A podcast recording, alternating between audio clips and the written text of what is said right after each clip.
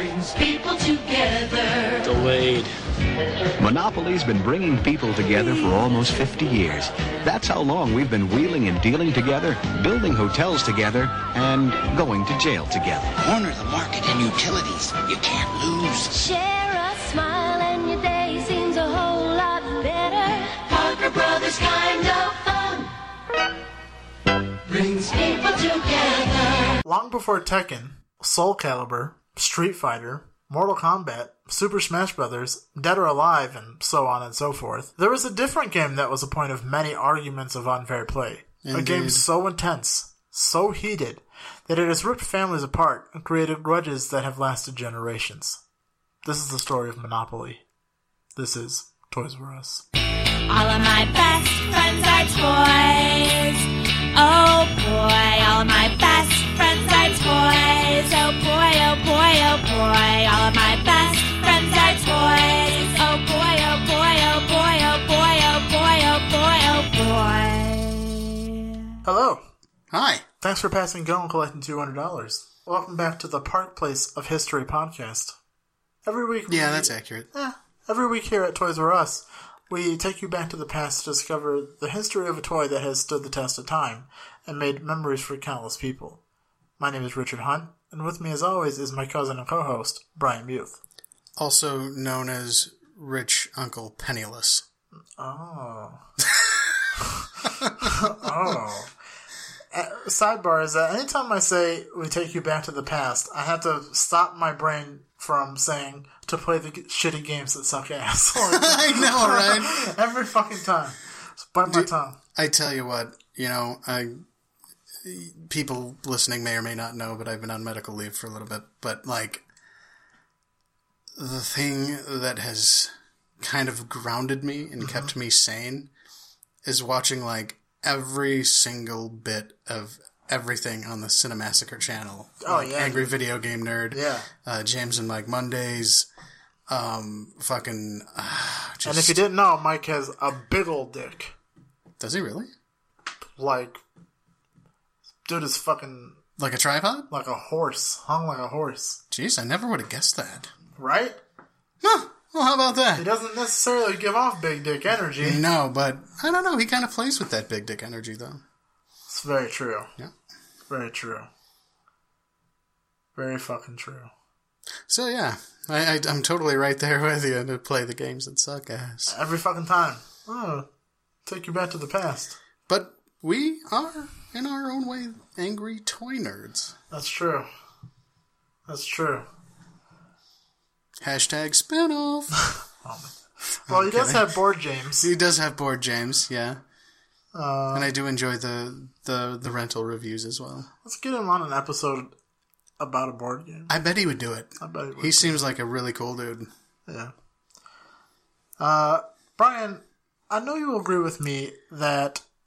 Of all the things we've covered so far, Monopoly is by far the most cutthroat. It is, without and a I doubt. I mean, we've covered fucking Rock'em Sock'em Robots. Yeah, it's true. So, Monopoly being the most violent. And we already did a, a, a, about a, a game about murder. True. Yeah, true. A game about actual, literal fucking murder. murder. This is still the most bloodthirsty. It's true. Uh, Monopoly is a game that shows the absolute ruthlessness of greed and capitalism, while ironically making the founders and distributors loads of money. Must crush capitalism. Mm-hmm. Yes, friend. That being said, you ready to roll the die and find out the history? Da, comrade. I mean, yes. Perfect. Let's go. Let's do this. Let's go. We start our story in Macomb, Illinois. Oh. In nineteen oh three. Lincoln, Illinois. We'll meet up with a badass woman named Elizabeth J. Magie. A confident rhetorician, young Elizabeth Magie took a rather unique path for a woman in the late eighteen hundreds. In the early eighteen eighties, she worked as a stenographer at the Dead Letter Office in Washington, which was a repository for, for... the nation's lost mail. Okay, that's exactly what I was going to say. She was also a short story and poetry writer, comedian, stage actress, feminist, and engineer. Dude, I want to travel back into nineteen oh three and give her a big fucking crisp high five. Hell yes. Because, like, That's awesome. I think she would be absolutely appalled. Oh. Like, a little elated with how things have progressed, but not nearly as much as they should have. She'd be like, wow. These assholes she are still the Georgia on this heartbeat thing. Yeah. And lose her fucking shit. She would shit. lose. I've, like, lost my shit. I, honestly, I would... So, okay. Extract all the peach trees and just oh, yeah. bomb fucking and, and Zaxby's. And your friends. And Zaxby's. So, at this point, I can say this. Uh, we're having a fundraiser and charity event in, this, in uh, November. Yes, we November are. November ninth.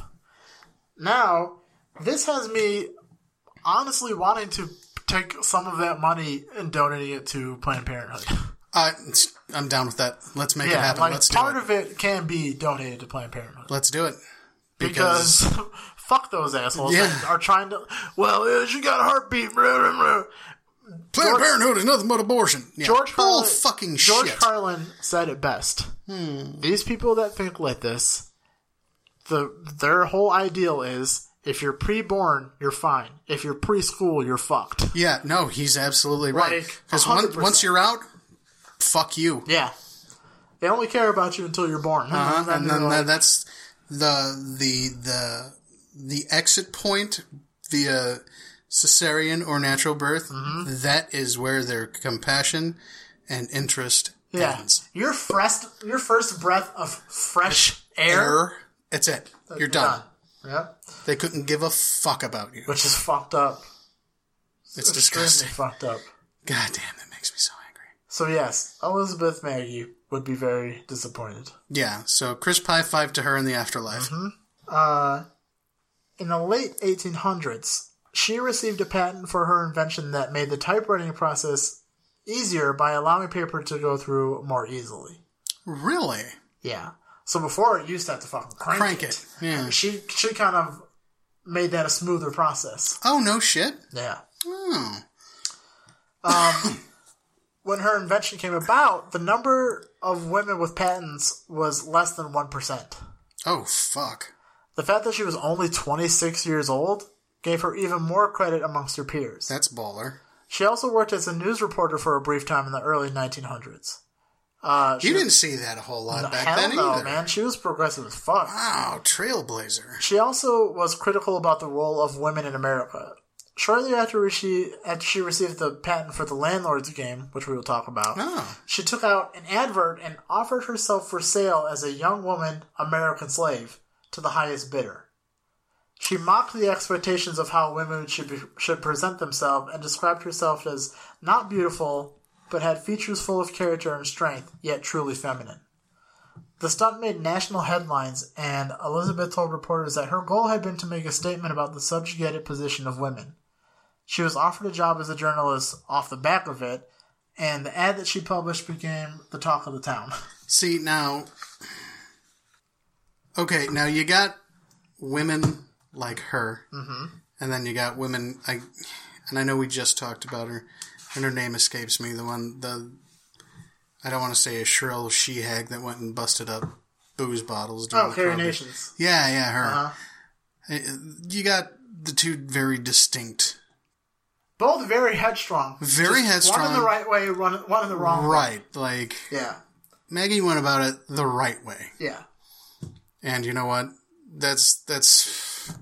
I'm ashamed to say it that I I hadn't heard of her until this. Yeah.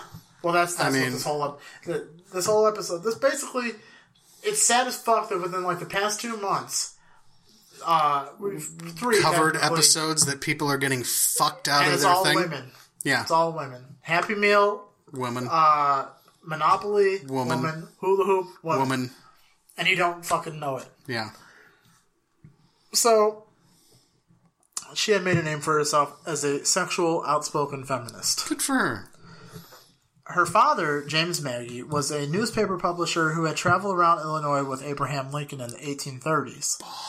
While the future president was engaged in his now famous debates with political rival Stephen Douglas. James, oh, yeah, yeah, they hated each oh, other. Oh, fuck yeah, dude. Uh, James became a rather popular and fiery public speaker himself, an ability his daughter would proudly inherit. Mm-hmm. As she recalled, I have often been called the chip off the old block, which I consider quite a compliment. Rightfully so. Hell yeah. Her father influenced not just her penchant for public performance, but her politics as well, because he ran for office and lost on an anti-monopoly ticket in Illinois in the years soon after the Civil War. How apropos. Right?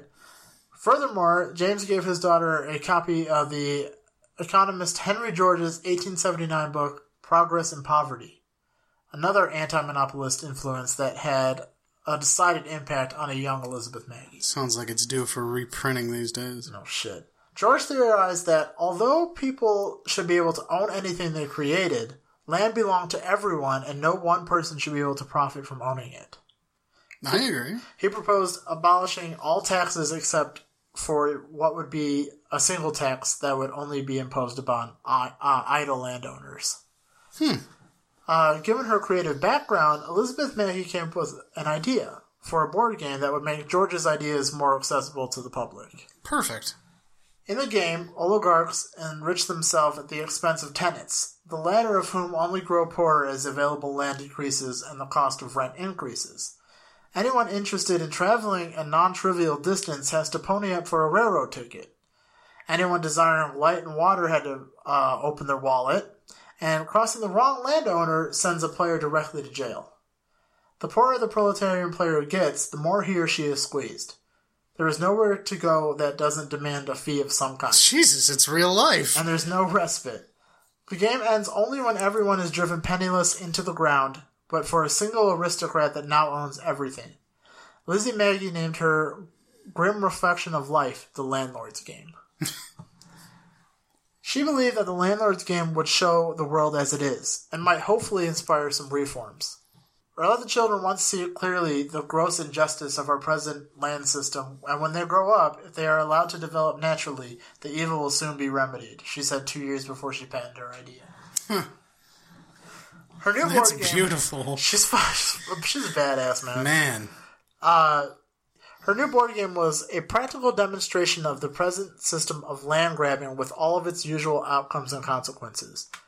What's more, it was partly a protest of the big-name American monopolists who at the time held a great deal of the country's wealth in their own personal grips. Uh, Andrew Carnegie mm-hmm. and John D. Rockefeller. Yeah. Which, still. still both of their fucking families. Yeah. You know? I mean... It's fucked. It is. In nineteen oh three... Titanic got some of them, though. That's true. They got their comeuppance. Titanic almost got Hershey's. Damn near. Yeah. Yeah. That's just like fucking... Uh, I guess the modern-day equivalent was that Seth MacFarlane was supposed to be on nine of the nine eleven plates. plates. Like, okay. Uh, in nineteen oh three, she filed a patent for the game, and in nineteen oh five, she published a version of the game through the Economic Game Company. Uh, she submitted an edition published by the Economic Game Company to Parker Brothers around nineteen ten, which George Parker declined to publish. When Magie applied for the patent, she further represented less than one percent of women applying for patents. It hadn't gone up much. The game had two sets of rules. There was an anti-monopolist version, where all were rewarded when wealth was created, and the monopolist, which was uh, to bankrupt all the other players in order to win. She had hoped that the game would show how ruthless and grossly unjust capitalism was, and spur players into agitating for reform. Jeez, did Donald Trump play this game as a kid? Right? The game's real objective can be found in its instructions. The nineteen twenty-four version, which stated that the game's object was not only amusement, but to illustrate to the players how... Under the present system of land tenure, the landlord has advantage over other enterprises. Uh-huh. She drew nine rectangular spaces along the edges of the board between each set of corners. In the center of the nine-space grouping was a railroad, with spaces for rent on uh, say, or rent or sale on either side. Absolute necessity rectangles offered goods like bread and shelter, and franchise spaces offered services such as light and water. As gamers made their way around the board, they performed labor and earned wages. Every time players passed the Mother Earth space, they were supposed to have performed so, so much labor upon Mother Earth that they received one hundred dollars in wages. Players who ran out of money were sent to the poorhouse. Players who trespassed on land were sent to jail, and therefore The unfortunate individuals had to linger until serving out their time or paying a fifty dollars fine. Damn. Serving out their time meant waiting until they threw a double. The rallying and chafing of the others when one player finds himself an inmate of the jail, and the expressions of the mock sympathy and condolences when one is obliged to betake himself to the poorhouse make a large part of the fun and merriment of the game, Lizzie said. Uh, her game became a um, cult favorite among left-wing intellectuals and was played on college campuses. Such was the game's popularity, Elizabeth Magie obtained a patent on her revised version, and the second edition was published in nineteen thirty-two. Simultaneously to these events, she moved back to Illinois and married Andrew Phillips. She moved to Washington, D C with him in uh, nineteen twenty-three and repatented a revised version of the Landlord's Game in nineteen twenty-four under her married name, Elizabeth Magie Phillips. This version, unlike her first patent drawing, included named streets, though the versions published in nineteen ten based on her first patent also had named streets. Okay. Uh, she sought to gain to regain control over the plethora of handmade games. For her nineteen twenty-four edition, a couple of the streets on the board were named after Chicago streets and locations, Baller. notably the Loop and Lakeshore Drive. Hmm.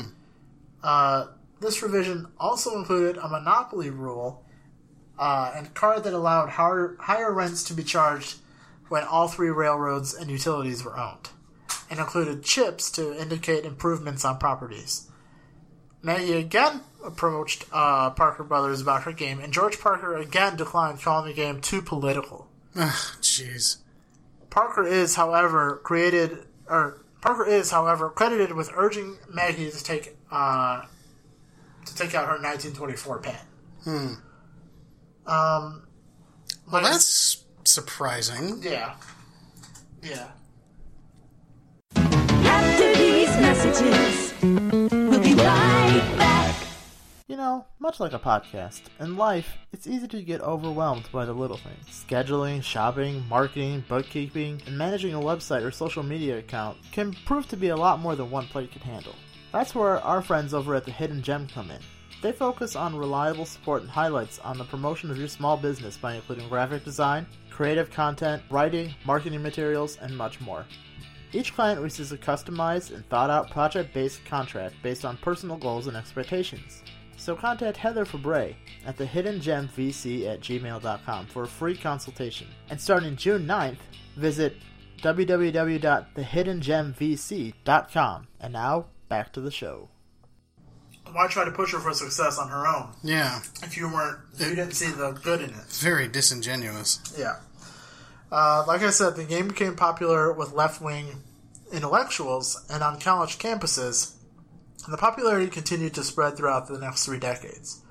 It eventually caught on with the community of Quakers in Atlantic City, which seems like an oxymoron. Right, in Atlantic City? Like, oh, this is my group of Amish people in Las Vegas. Like, did you what? know that Richard Nixon was a Quaker? Really? He was. Hmm. I am not a crook, but hmm. I am a Quaker. um, uh, the, those Quakers in Atlantic City customized it with the names of local neighborhoods. Okay. And from there, it found its way to one Charles Darrow. And, as this month is so keen on doing, I'd like to induct Charles Darrow into Hello. the Toys R Us Shitbag Hall of Fame. Here we go. List the charges. You see, we jump to nineteen thirty-four. Where we sit in on a meeting with Charles Darrow and the Parker Brothers. Mm-hmm. I knew where this was going. He brought a game, a game of his own with him. And you can't see it, but when I say a game of his own, yeah, I'm using air quotes. You see, Charles B. Darrow brought the Parker Brothers a bastardized version of the Landlord's Game he called Monopoly. What a cunt. After Monopoly became a hit, the Parker Brothers moved quickly to seize all rights to the game. They tracked down the elderly Lizzie Magie Phillips and offered her one bright orange five hundred dollars bill and no royalties. Oh, she can... Oh. When Parker Brothers offered to produce an unsullied version of the Landlord's Game, she gladly sold the rights. However, of course, it was the monopolistic version of the game and not Maggie's anti-monopolist version of, of the course. game that became popular. And so they she made no money it. for it. Yep.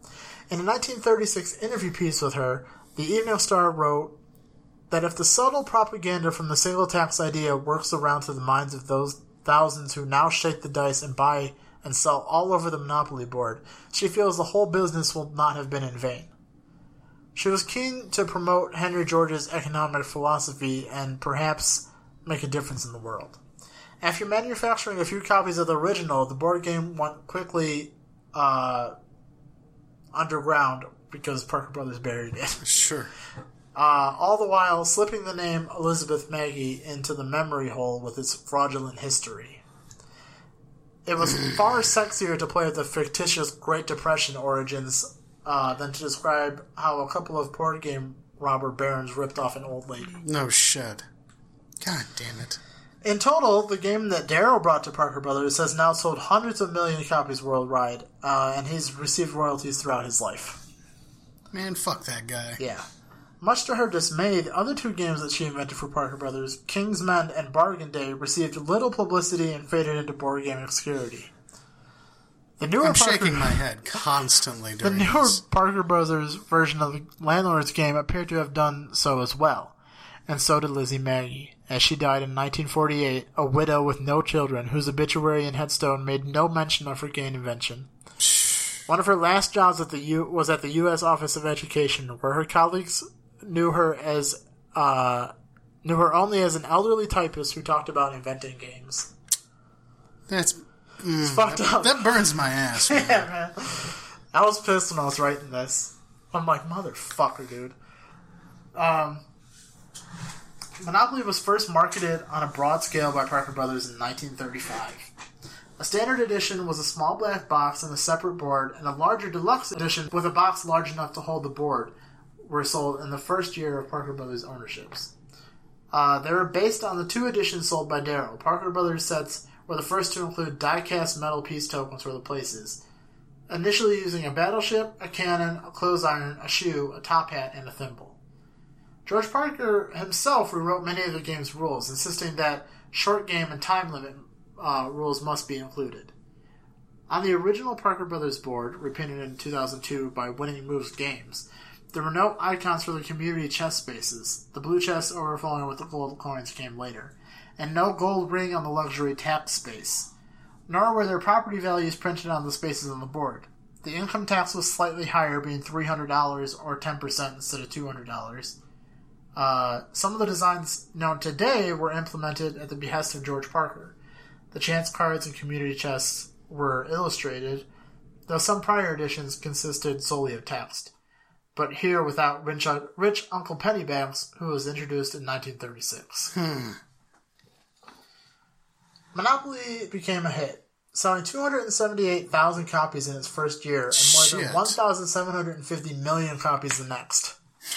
So when you factor in for the amount sold and the original price of point of two dollars, in its first two years, Monopoly made around a million, or around a modern-day equivalent of seventy-five million dollars.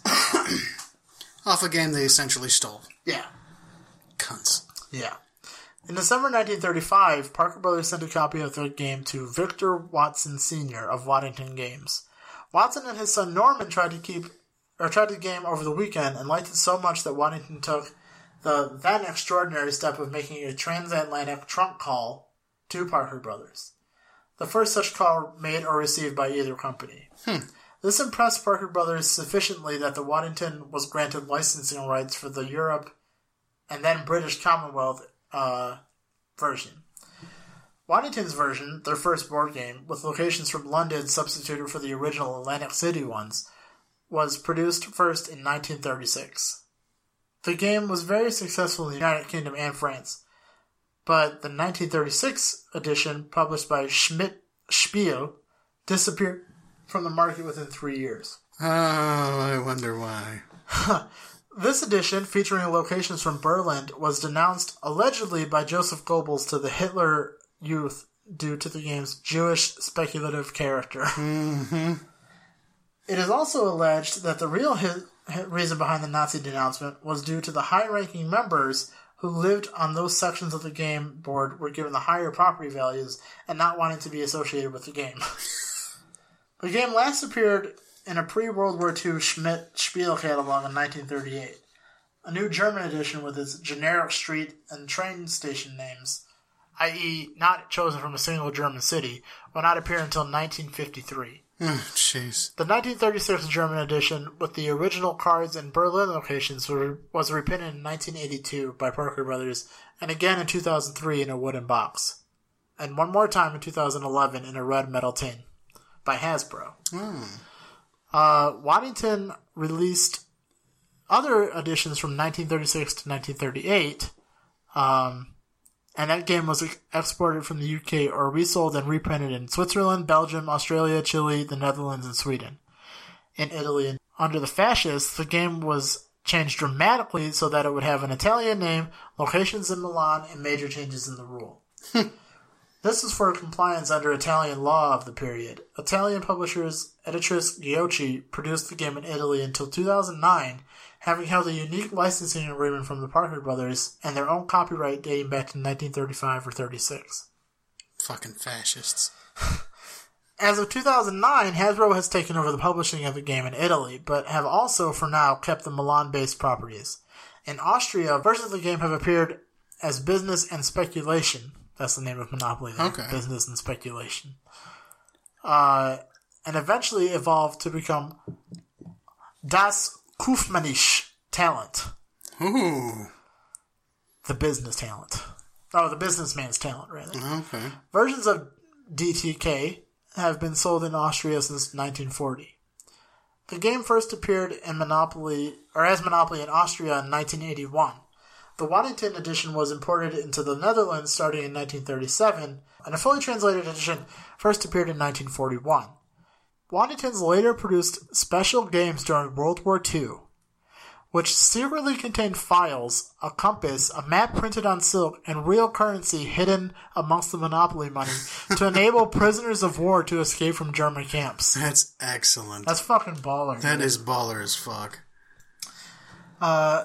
At the start of World War Two, both Parker Brothers and Waddington stockpiled materials that they could use for later uh, game production. During the war, Monopoly was produced with wooden tokens in the U S, and mm. the game's cellophane cover was eliminated. In the U K, metal tokens were also eliminated, and a special spinner was introduced to take place of the dice. Okay. The game remained in print for a time, even in the Netherlands, as the printer there was able to maintain a supply of paper. Elizabeth Magie's second patent on the landlord game expired in September nineteen forty-one, and it is believed that after that expiration she was no longer promoted as an inventor of Monopoly. The game itself remained popular during the war, particularly in camps, and soldiers uh, playing the game became part of the product's advertising in nineteen forty-four. Mm-hmm. After the war, sales went from eight hundred thousand a year to over one million. The French and German editions re-centered, or no, re-entered production, and new editions for Spain, Greece, Finland, and Israel were both produced. By the late nineteen fifties, Parker Brothers printed only game sets with board, pieces, and materials housed in a single white box. Several copies of this edition were exhibited at the American National Exhibition in Moscow in nineteen fifty-nine. All of them were stolen from the exhibit. Go figure. In the early nineteen sixties, Monopoly happenings began to occur. Mostly marathon game sessions, which were recognized by a Monopoly Marathon Records documentation, documentation committee in New York City. In addition to marathon sessions, games were played on large indoor and outdoor bo- boards with backyard pits on the ceiling in a University of Michigan dormitory room and underwater. In nineteen sixty-five, a thirtieth anniversary set was produced in a special plastic case. The original handmade editions of Monopoly game had been localized for the cities or areas in which it was played, and the Parker Brothers had continued this practice. Their version of the Monopoly has been produced for international markets, with the place names being localized for cities including London and Paris, and for countries including the Netherlands and Germany, amongst others. By nineteen eighty-two, Parker Brothers stated that the game has been translated into over fifteen languages. In two thousand nine, Hasbro reported that Monopoly is officially published in twenty-seven languages and has been licensed by them in eighty-one countries. Shit. That's a lot of languages and a lot of countries. Yeah. In two thousand thirteen, Hasbro stated that the game is now available in multiple languages in one hundred eleven countries. Jesus. Some languages are Italian, Indian, Arabic, Portuguese, Croatian, Czech, Icelandic, and Russian. Hmm. Most foreign editions adopt their own currency and property names. For example, Boardwalk becomes Mayfair in England, Rue de la Paix in France, and Schlesel in Germany. The game also inspired official spin-offs, such as the board game Advance to Boardwalk from nineteen eighty-five. There have been six card games: Waterworks from nineteen seventy-two, Free Parking from nineteen ninety-eight, or nineteen eighty-eight rather, Express Monopoly from nineteen ninety-three, Monopoly the card game from nineteen ninety-nine, Monopoly Deal from two thousand eight, Monopoly, Monopoly Millionaire Deal from two thousand twelve, and there was two dice games, Don't Go to Jail from nineteen ninety-one, and an update, Monopoly Express from two thousand six. Hmm. A second product line of games and licenses exists in Monopoly Junior, first published in nineteen ninety. In the late nineteen eighties, official, initi- official editions of Monopoly appeared for the Sega Master System and the Commodore sixty-four and Commodore one twenty-eight. Which is just like, fuck. Yeah. A television game show produced by King World Productions was attempted for the summer of nineteen ninety, but only lasted twelve episodes. I seem to vaguely remember that. Yeah. Uh, in nineteen ninety-one to nineteen ninety-two, official versions um, appeared for the Apple Macintosh and Nintendo's uh, N E S, S N E S, and Game Boy. Hmm. In nineteen ninety-five, as Hasbro, which had taken over Kenner Parker Tonka in nineteen ninety-one, was preparing to launch Hasbro Interactive as a new brand. They chose Monopoly and Trivial Pursuit to be their first two C D-ROM games. The officially licensed Star Wars and FIFA Cup ninety-eight editions were also released. Hmm. Uh, later C D-ROM exclusive spin-offs, Monopoly Casino and Monop- Monopoly Tycoon, were also produced under license. Various manufacturers of the game have created dozens of officially licensed versions. In which, they're everywhere. Oh my god, bro. So there's we have thirty-seven pages of different Monopolies. We're not going to go through them all, but no, we're th- not. Th- there's a ton of them. There's so many. Um, let's see. Various manufacturers of the game have created dozens of officially licensed versions in which the names of properties and other mel- elements are replaced by others according to the game's theme. The first such license was awarded in nineteen ninety-four to the company that became USAopoly, starting with the San Diego edition of Monopoly, and later including such uh, themes as national parks, Star Trek, Star Wars, Nintendo, Disney characters, Pokemon, Peanuts, various particular cities such as Las Vegas and New York, states, colleges, universities, the World Cup, NASCAR, individual port, individual professional sports teams, and many others.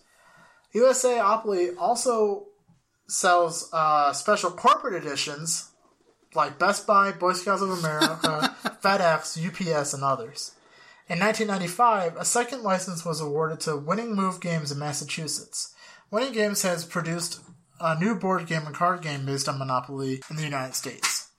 Winning Moves also produces official localized editions of the game in the U K, France, Germany, and Australia. For all the various different locales? Mm-hmm.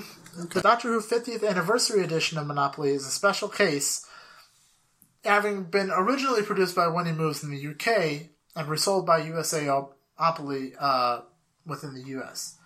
A Hell, the box license, looks like a TARDIS. Man, I love Doctor Who. I do too. A third license was awarded in two thousand by Hasbro to Winning Solutions, which produces specially deluxe editions, um, mostly for sale by specialized retailers. So that would be like when Target had like their wooden box versions of games. Oh yeah, yeah.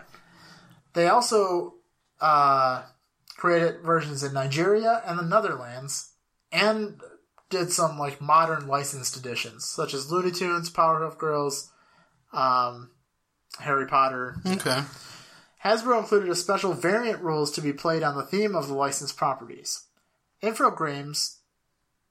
Yeah, that's uh, which has published a C D ROM edition of Monopoly, also includes the selection of house rules as a possible variant of play. Fuck house rules. Yeah.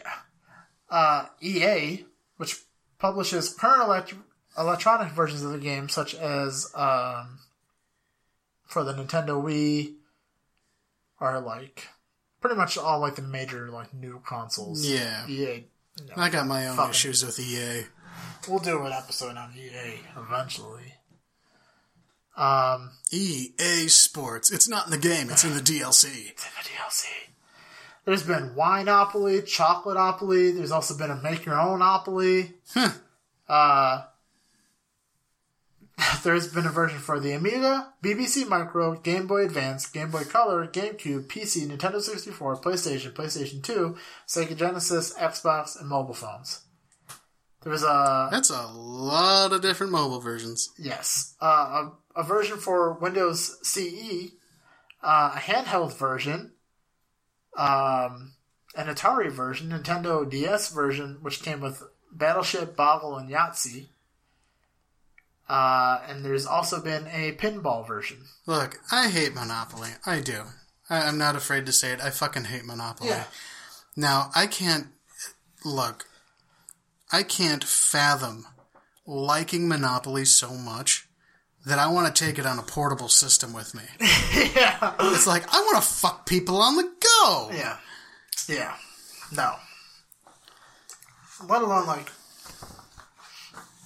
oh, man. I'm going to go ahead and play Fortnite tonight. What are you playing? Monopoly. Monopoly on the Wii. Want to play? No, bro. What? What the fuck is wrong with you? Fine, go play Fortnite, jerk. Uh, and the pieces. Jesus Christ, okay? There's been so many fucking pieces. It's true. Pieces I didn't even know fucking existed. Probably. Okay? What you got? We have a battleship, a Knew bear, about that, yeah. a car, a dog, an iron, a shoe, a train. Uh, there has also been... an iron, a lantern, a purse, a rocking horse, shoe, thimble, top hat, yeah, then the dog and the battleship, mm-hmm. um, a horse and rider, what? a wheelbarrow, mm-hmm. Mm-hmm. Uh, battleship, boot, cannon, horse, uh, iron, race car, dog, thimble, top hat, and wheelbarrow. That's like... I think that's like the standard edition. Yeah. I think that's the one I had growing up. Yeah. Uh, but under like different licensed versions... Uh, like Star in Star Trek, you had the captain's chair. Okay. Uh, in Pokemon, you had like a Pikachu. Okay. There's a horse head in the Godfather edition, which is fucking awesome. That is awesome. Okay, in nineteen ninety-eight, the public was asked in a poll what their favorite playing pieces were. The most popular was the car at eighteen percent and the dog at sixteen percent. Mm, that's a close race. The least favorites were the wheelbarrow at three percent, followed by the thimble and the iron, both at seven percent. At the same time, Hasbro asked the public to vote on new plane pieces that would be added to the standard edition. The candidates were a bag of money, a plane, and a piggy bank. The bag of money won. Oh, that makes sense. Um... The cannon and the horse rider, hor- horse and the rider were both retired in two thousand, with no new places tokens being um, taken their place. But you know they did put a cat in there, eventually. Kitty. Yes. Uh, the bag of money was retired in two thousand seven. two thousand thirteen and two thousand seventeen, there were more promotional campaigns and game piece decisions. The iron was replaced in two thousand thirteen by the cat, and in two thousand seventeen, three more pieces were re- retired. The thimble, the wheelbarrow, and the shoe, hmm. which are now replaced by a penguin, a Tyrannosaurus Rex, and a rubber duck. That makes no sense whatsoever. No. Not at all. All right. In terms of property, you had Mediterranean Avenue, Baltic Avenue, Oriental Avenue, Vermont Avenue, Connecticut Avenue, Saint Charles Place, States Avenue, Virginia Avenue, James Place, Tennessee Avenue, New York Avenue, Kentucky Avenue, Indiana Avenue, Illinois Avenue, Atlantic Avenue, Ventnor Avenue, Marvin Gardens, Pacific Avenue, North Carolina Avenue, Pennsylvania Avenue, Park Place, Boardwalk, Reading Railroad, Pennsylvania Railroad, B and O Railroad, uh, the Electric Company, the Waterworks. Um, The distribution of cash in the U S version uh, has changed with new release versions. Oh, but I the bet. older versions had a total of fifteen thousand one hundred forty dollars. That's a lot of cash. Uh, twenty five hundred dollar bills, twenty one hundred dollar bills, thirty fifty dollar bills, fifty twenty dollar bills, forty ten dollar bills, forty five dollar bills, and forty one dollar bills. Uh, but then in two thousand eight, from that point on, the money went to twenty thousand five hundred eighty dollars. Oh, jeez. Two five hundred dollar bills, two one hundred dollar bills, two fifty dollar bills, six twenty dollar bills, five ten dollar bills, five five dollar bills, and five one dollar bills. Hmm. Parker Brothers' official instructions have encouraged, have long encouraged the use of house rules, um, but many casual players um, are surprised to discover that some of the rules that they are used to are not part of the official rules. So, like, most people do play house mm-hmm. rules. Uh, I, I always just went by what the fuck it said. Yeah. You know? What sucks What sucks about Monopoly is that you can't have a fucking quick round of Monopoly. No, it's always like a so two, like, three oh, hour affair. ten minutes to burn. Let's play Monopoly. It's never gonna You get the board happen. set up in ten minutes and that's it. Pretty much, man. Um, one common criticism of Monopoly is that it has carefully defined yet almost unreachable, unreachable termination conditions. Edward P. Parker, former president of Parker Brothers, is quoted as saying, "We always felt that forty-five minutes was about the right length for a game." uh, but, not, but Monopoly can go on for hours. Also, a game was supposed to have a definite end somewhere, and Monopoly you just kept going round and round. However, the problem of the time can be resolved by playing with the time limit and counting each player's net worth when the time is up. In fact, tournament play calls for a ninety-minute time limit. Two-hour time limits are used for international play. The Lord of the Rings edition gives players the option of creating a random time limit using the One Ring token and specialized die. The SpongeBob SquarePants game includes a plankton piece that moves every time someone rolls snake eyes with the dice, and the game is over when it reaches the board, the end of the board. Okay. Um, played strictly to the rules, many games will be effectively decided when one player succeeds in bankrupting another because the bankrupt player gives all of his property to the one who could not pay his debt. A player who thus gains a fistful of properties will virtually control the game from that point on. Which is like, if you get fucking Park, park, uh, park Place and Boardwalk, it's over. It's king shit for you. Especially if you put fucking hotels on there. Mm-hmm. Jesus Christ. Um, yeah. And of course, if you're a massive hit like Monopoly has proven itself to be, mm-hmm. you're going to try to weasel out Uh, weasel it into any form of pop culture that you can. Absolutely. Uh, there was a short-lived Monopoly show that aired Saturday evenings during mid the mid nineties on uh, A B C. Hmm. It was produced by um, the same company that did Wheel of Fortune and Jeopardy. Oh, yeah, yeah.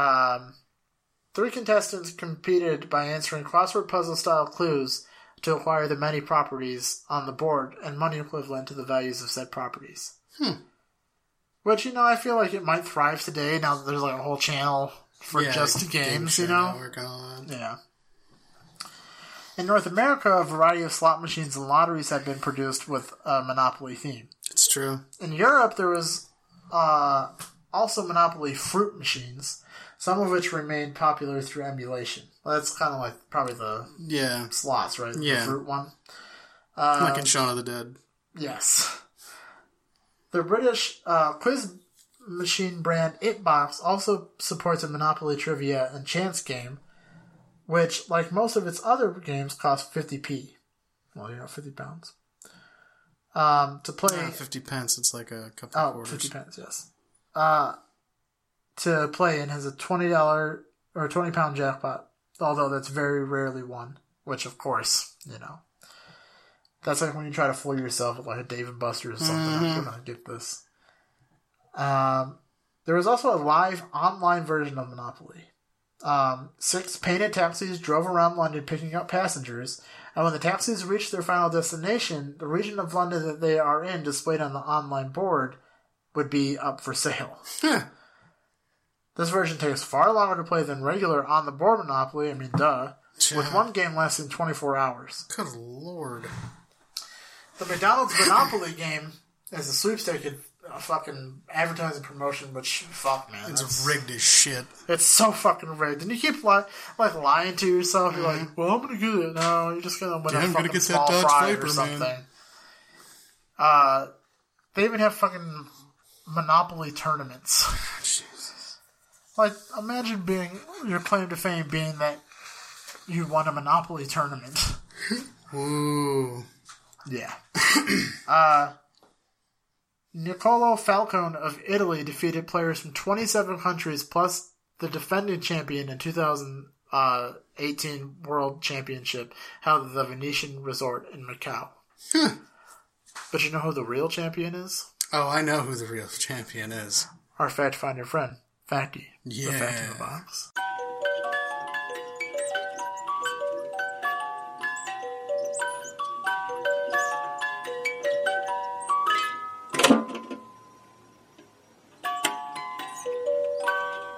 Uh, Rich Uncle Moneybags is based on J P. Morgan. Makes sense. Mm-hmm. On August twenty-seventh, two thousand eight, at fourteen G M T, approximately three thousand three hundred sixty-one worldwide board game fans united to make a Guinness World Records for world's largest simultaneous game of Monopoly.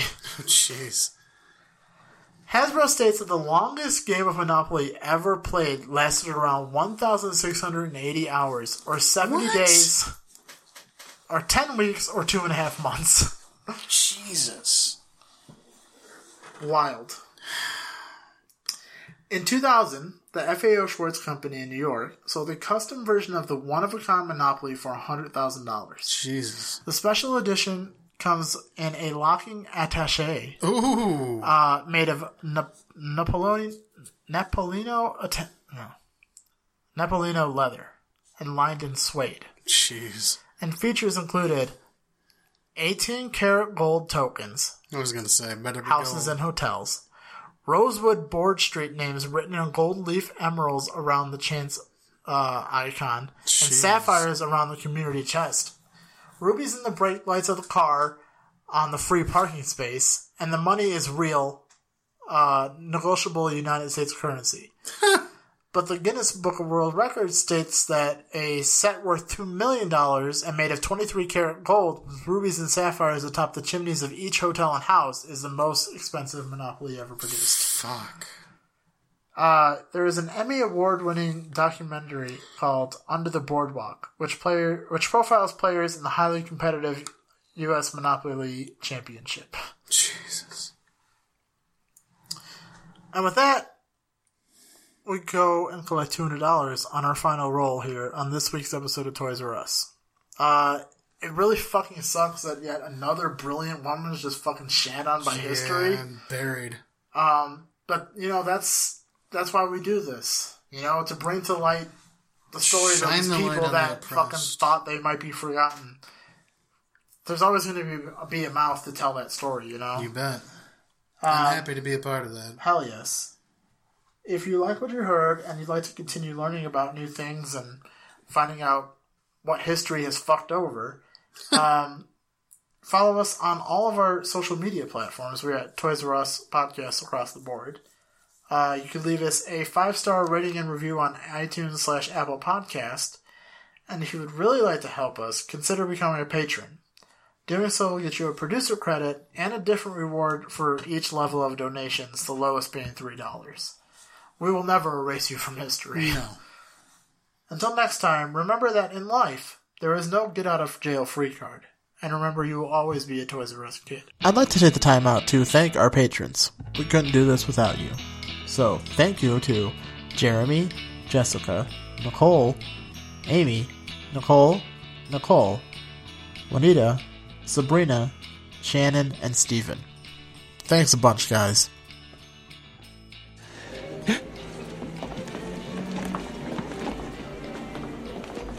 Excuse me.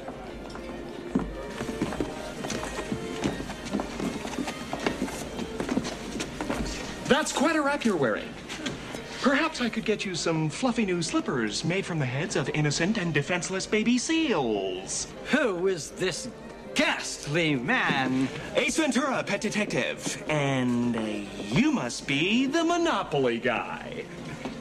Hey, thanks for the free parking. Another activist, McGuire. Activist? Yes. Activist, yes.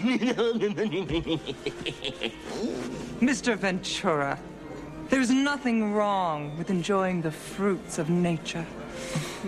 You should try it sometime. All righty then.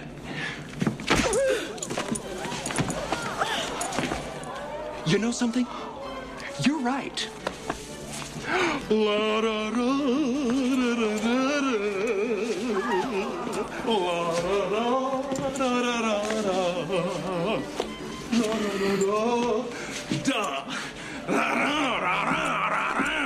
da da da da da. Hey. La da. La.